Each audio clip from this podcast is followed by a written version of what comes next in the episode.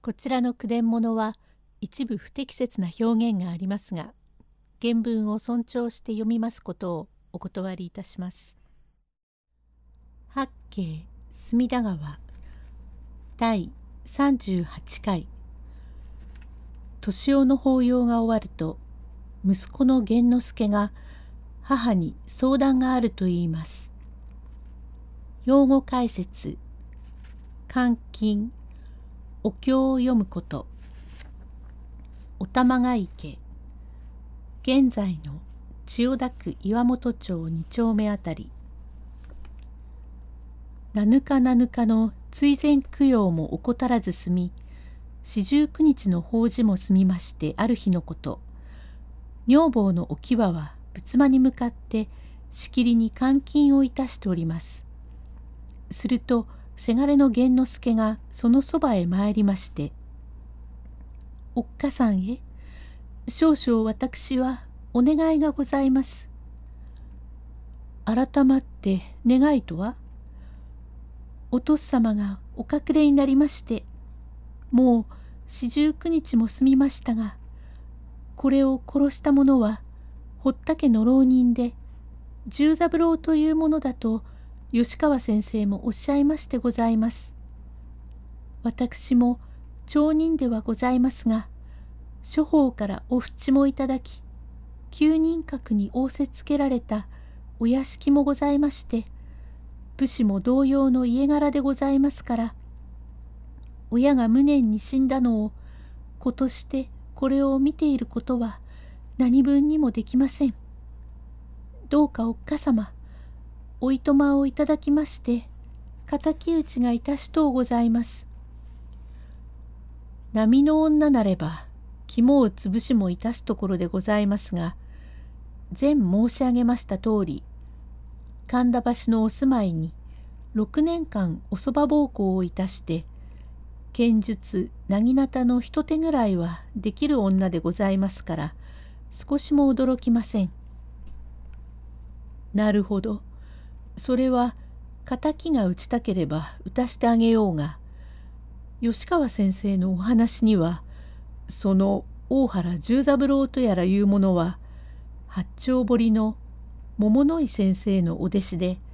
剣術もかなり使えるとのこと。人を殺して金を取ろうというほどの度胸の座った十三郎お前のようなやさ腕でどうして敵討ちができますものか。はい。それは今すぐに敵を討つことはできませんが、おいとまをいただいて、私も桃の井の先生なり、お玉が池の千葉先生なり、番長の斎藤先生のところへなり参って、一生懸命に剣術を覚えて、そういたして、よしんば私が未熟で返り討ちになりましても、いといませんから、人たちでも十三郎というやつに恨みの刃を当てればそれなり死にましても本望でございます。なるほど。一応はもっともだけれども旧人格に仰せつけられて侍同様の身の上とは異常やはり町人で敵を討たなければならんということもありますまい。また親の敵を討ったからといってそれでお父様が草場の陰でお喜びなさるわけでもなかろうと思います。それよりはその残念と思う志を忘れずに店の商売を繁盛させてお父様の代よりなおさらこの店が繁盛するようになったらばそれは十三郎の首を取ったに勝ってお父様が満足におぼしめしましょう。敵はお前が打たずとも天道様が知っておいでなさるから捨てておいても敵は取ってくださる。ことに今は敵討ちということはご法度で人殺しの罪は逃れません。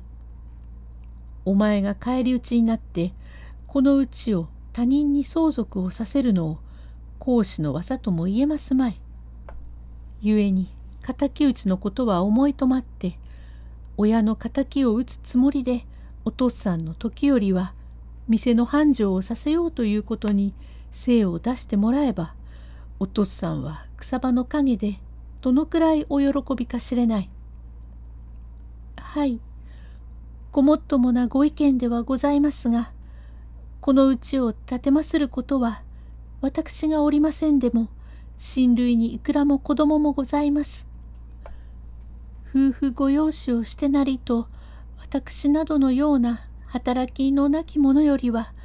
もっと働きのある者を養子にしてそれでおっかさんが貢献をなすってこれまでの商売をなすったら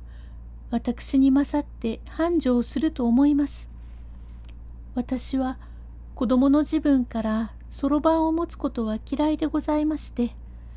どうか侍になりたいという望みでございますからお父さんにもそのことを申し上げたことがございます。お父様の仰せには9人格に仰せつけられて出荷道中対等御免の身分侍も同様だから別に侍にならんでもよい。しかし立って望みなれば跡取りだけれどもまた後の子供でもできれば随分侍にしてやるまいものでもないとこう夫さんの仰せでございまして私はどうか侍になりたいと存じておりました。しかし今日ご維新になりましては大名は皆半知事となってすべて門罰ということはございませんから侍になるというわけもございませんが男子たる者が親を非業に殺させて傍観をしていることはできません。私は証人は嫌いでございます。好きこそものの上手という反対に嫌いなことは下手という道理になります。下手なことをして親の身代を減らすのは不幸の上なし。故にどうぞ私はおいとまをいただきとうございます。と思い込んで母に望みまする。おきわも利口な女でございますから、これはなかなか諭しても容易に志を翻すまいと思いました。第39回へ続く。